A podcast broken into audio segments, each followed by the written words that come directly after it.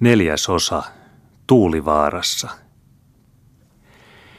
Yhtä hyvän hoidon kuin meille oli antanut Rion Pekka talossaan, yhtä hyvän hän meille antoi lähdönkin. Meillä oli näet määrä mennä Tuulijärven pohjoispäässä olevaan Tuulivaaran kylään. Matkan saimme kulkea talon höyrypurrella. Tuntui kerrassaan omituiselta lasketella höyryvoimalla tätä autiota järveä sen lukemattomien saarien lomitse, joissa ei näkynyt vivahdustakaan asutuksesta ja joka oudolle näytti sellaiselta sokkelolta, mistä ei mitenkään olisi voinut omin neuvoineen selvitä. Saattajina oli meillä Pekan kaksi poikaa, toinen perämiehenä, toinen koneenkäyttäjänä. Olihan se meistä vähän nurinperäistä tällainen kulkeminen, mutta se hyvähän siitä oli, että säästyi aikaa – ja ennen kuin osattiin ajatellakaan, niin huudahti jo toinen saattajistamme. Tuolla on Tuulivaara. Tuon kauniilta kajahtavan nimen Tuulivaaran johdosta lienen kuvailut sen kauniiksi paikaksi. En siinä erehtynytkään, sillä kun katsahdin eteeni, oli siellä vihreärantainen lahti, jonka pohjukassa oli hauskan näköinen talo ja talon takana korkeanlainen lehtoinen mäenrinne peltoinen ja ahoineen – kun olimme monta päivää vaeltaneet yksitoikkoista ruskeaa havumetsätaivalta, niin teki hyvää silmälle tämä hymyilevä vihreys. Lahdenpohjassa oleva talo oli huvittavampi kuin ne, mitkä olimme Lusmassa nähneet. Ikkunat olivat pienet ja lautaluukuilla varustetut. Pääty oli leveä ja katorajassa olevan aukon edessä oli soma pieni parveke. Talon ympärillä oli paljon ulkohuoneita, aittoja, riihi ynnä muita, ja vähän matkaa niistä niemennenässä pienoinen kappelikirkko kuusikon keskessä. Kaikesta päättäen oli talo varakas. Nousimme korkeille katetuille rappusille, eli kuistille. Siitä tultiin isoon porstuaan, jonka toisella puolen oli erityinen kammari, toisella suuri pirtti. Pirtistä vei vielä uuninkupelta ovi kammariinkin, ja senkin kammarin takana oli vielä kammari. Kaikissa niissä oli vanhoja kaappeja, ahdetut sekä päältä että sisältä täyteen kaikenlaisia kapineita, nähtävästi enimmäkseen ostokalua ja romua. Se olikin tämä paikka vanhan rikkaan Serninukon entinen talo, jota nyt poika hallitsi. Ukkovainaja oli ollut suuri turkiksien kauppias, joka melkein kuolemansa saakka kolusi kaikki Suomen kaupungit ja markkinapaikat, joka viljeli kaskia ja keräsi suuren omaisuuden sekä ahkeruudellaan että suurella tarkkuudellaan, joka meni niin pitkälle, että hän pani pettua leipään, vaikka hinkalot olivat eloa täynnä.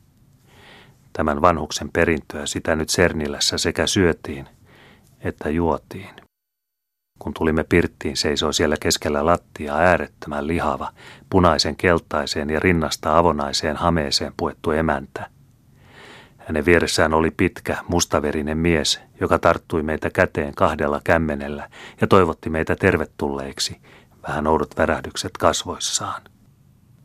Emme kuitenkaan tarvinneet kauan istua peräkammarissa, jonne hän meidät vei, ennen kuin näimme, että hän oli humalassa. Seuraavalla hetkellä oli hän jo tuonut pullon viinaa pöytään ja pyysi saada tarjota siitä meillekin ryypyn. Kun kielsimme, ei hän siitä pahastunut sen enempää kuin että otti itse kolme pikarillista yhteen menoon. Ja samassa alkoi hän jo kertoa itsestään. Parikymmentä vuotta, sanoi hän, olemme ollut viinaa mänövä. Mie en tiedä päiväkausia muuta kuin pikaria kallistelen. En muuta kuin kallistelen. Näin ikään vaan. En syökkään en kuin välistä vaan kuivaa kannikkaa purasen. Sen tähden minä olenkin näin laihtunut. Ei näissä käsissäkään ole enää muuta jäljellä kuin luu ja nahka. Tietäähän sen, kun ei käy syönti. Ei muuta kuin luu ja nahka, vaikka olin ennen nuora miessä ollessani niin lihava ja hyötyvä kuin siekin. Hän osoitti minua. Vaan eikö vieraat haluttaisi ottaa pientä paukkua matkan päälle? Eikö? No ei sitten, ei sitten. Mie otan vähän väliä. Menee kaksi pulloa päivässä. Oho, niin on, niin on. Kun meidät kohta kutsuttiin teetä juomaan toiseen huoneeseen, ehdottelimme, että isäntäkin joisi lasin meidän toverinamme. Enhän mie juo, mie otan paukun vieraiden kunniaksi. Kas niin vodka haraso. Se on minun ruoka ja juoma. tahtoo välistä vähän sisuksia korventaa. Tähän näin tekee kipeää sydänalaan. Pitää ottaa paukku, pitää ottaa paukku. Semmoisen isännän kanssa on helppo tulla toimeen, ei muuta kuin antaa puhua ja kuuntelee. Ja hän kertoi meille kaikki asiansa yhteen menoon. Ja kun olen näin viinaa menövä, niin annoin kaiken hallituksen akalleni, että jos rahat olisivat minulla, niin ne hävittäisin. Mie en taho muuta kuin antavat viinoa. Sitä ottelen päivät pitkät ja välillä makailen. On meillä Otto poikakin. Se on nyt vaaralla lehtiä tekemässä. Ei ole ollut eukossa oman perillisen saajaa. Elähän siellä nyt kaikkia asioita hoasta, huomautti emäntä. Ole havaitsi ja hoasta mitä hoastan. Kakoa vieraille sajua. Ettekö huoli? No no, ei pakoteta. Kun olimme ensimmäiset virvoitukset nauttineet, lähdimme tarkastelemaan hautuumaata ja kirkkoa. Isäntä oli kirkon vartija ja hän tietysti tuli sitä näyttämään. Mies Parka oli jo siihen määrin voimassa menettänyt, että tuskin jaksoi tulla mukana. Kohteliaisuudesta meidän tietysti täytyi kulkea hänen mukanaan ja vähän väliä seisottua, kun hän veti henkeänsä. Tuosta seurasta huolimatta teki kuitenkin tämä erämaan kappeli ja sitä ympäröivä hautuumaa miellyttävä runollisen vaikutuksen. Kappeli oli tuskin heinäladon kokoinen, jaettuna kahteen osastoon. Ensimmäinen osasto oli pieni porstua, josta kaitaiset kiertoportaat veivät kellotorniin. Toinen osasto oli itse kirkko, peräseinällä pieni alttari ja sen tausta täynnä pyhimysten kuvia, joiden eteen oli asetettu suurempia ja pienempiä vahakynttilöitä sekä suuri joukko kaikenlaista uhrikalua, niin kuin karttuunihuiveja, silkkinauhoja ynnä muita sellaisia. Lattiata oli kirkossa niin vähän, että siihen tuskin mahtui parikymmentä henkeä messua kuuntelemaan silloin, kun sen pitäjä jonkun kerran vuodessa tänne saapuu. Mahtoi se sellainen tilaisuus olla juhlallinen, kun kellot soivat hiljaisen erämaa keskessä kaukaisiin Tuulijärven saariin, missä niiden helinää ei ole kuulemassa muut kuin rannan kivet ja totiset ikihongat. Päästyämme isännästämme erillemme, hän oli vihdoinkin kehittynyt niin pitkälle, että katosi tallin ylisille nukkumaan päivällisuntaan. Nousimme lähellä olevalle vaaralle, jossa oli varsinainen Tuulivaaran kylä – siellä oli viljeltyjä peltoja, useampia taloja yksillä pelloilla. Kahdessa niistä kävimme sisällä ja istuskelimme pitkän aikaa asukkaiden kanssa jutellen. Toinen oli suuri talo, jossa puolikymmentä veljestä asui vaimoineen ja lapsineen kuin yhtenä perheenä. Vanhus oli kuollut, mutta hänen vaimonsa oli vielä elossa. Tämä oli iso, roteva, mustaverinen ihminen, vanhaa sitkeätä rotua. Pojista ei kuitenkaan ollut kotona kuin kaksi, josta toinen ei kauan sitten oli palannut kotinsa sotapalveluksesta. Kolme nuorempaa poikaa oli vielä sillä tiellään samaa velvollisuutta täyttämässä jossain kaukaisessa sisämaan kaupungissa. Vielä Suomessakin tapaa tuollaisia suurijoukkoisia taloja, vaikka ne meillä tavallisesti hajoavat isän kuoltua useiksi pienemmiksi. Täällä ei näyttänyt erosta olevan puhettakaan, siitä päättäen, että entistä monisokkeloista taloa parhaillaan jatkettiin suurella uudella tuvalla – Kaikkein vanhinkin ja alkuperäisin tupa oli vielä jäljellä. Se oli pyöreistä hirsistä tehty savupirtti, joka ei koskaan ole ikkunoita nähnyt, ainoastaan luukkuja. Matala, kiukaan tapainen uuni oli vielä jäljellä. Vastapäätä tämän tuvan ovea oli navetta, jolla oli sama porstua kuin tuvallakin.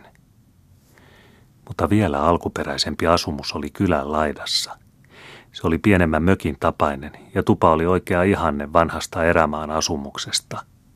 Hirret eivät ainoastaan pyöreät ja kolomattomat, mutta nurkatkin epätasaiset ja kirveen jäljeltä. Katto turpeesta, joka kasvoi moniväristä kukkaisheinää. Rappuna kivi. Uunin alaosa puusta. Pöytä ristikkojalkain päällä. Lattia ja penkit kirveellä halastuista laudoista – Tämä asumus oli etäisin paikka, johon tungimme tällä matkallamme. Aika ei antanut mennä pitemmälle, ja niin minusta tuntuikin, että sitä jo yhdeksi kerraksi riitti sydänmaan luontoa ja sen herättämiä mielialoja. Ne kai olisivat olleet samat, jos olisimme jatkaneet matkaamme.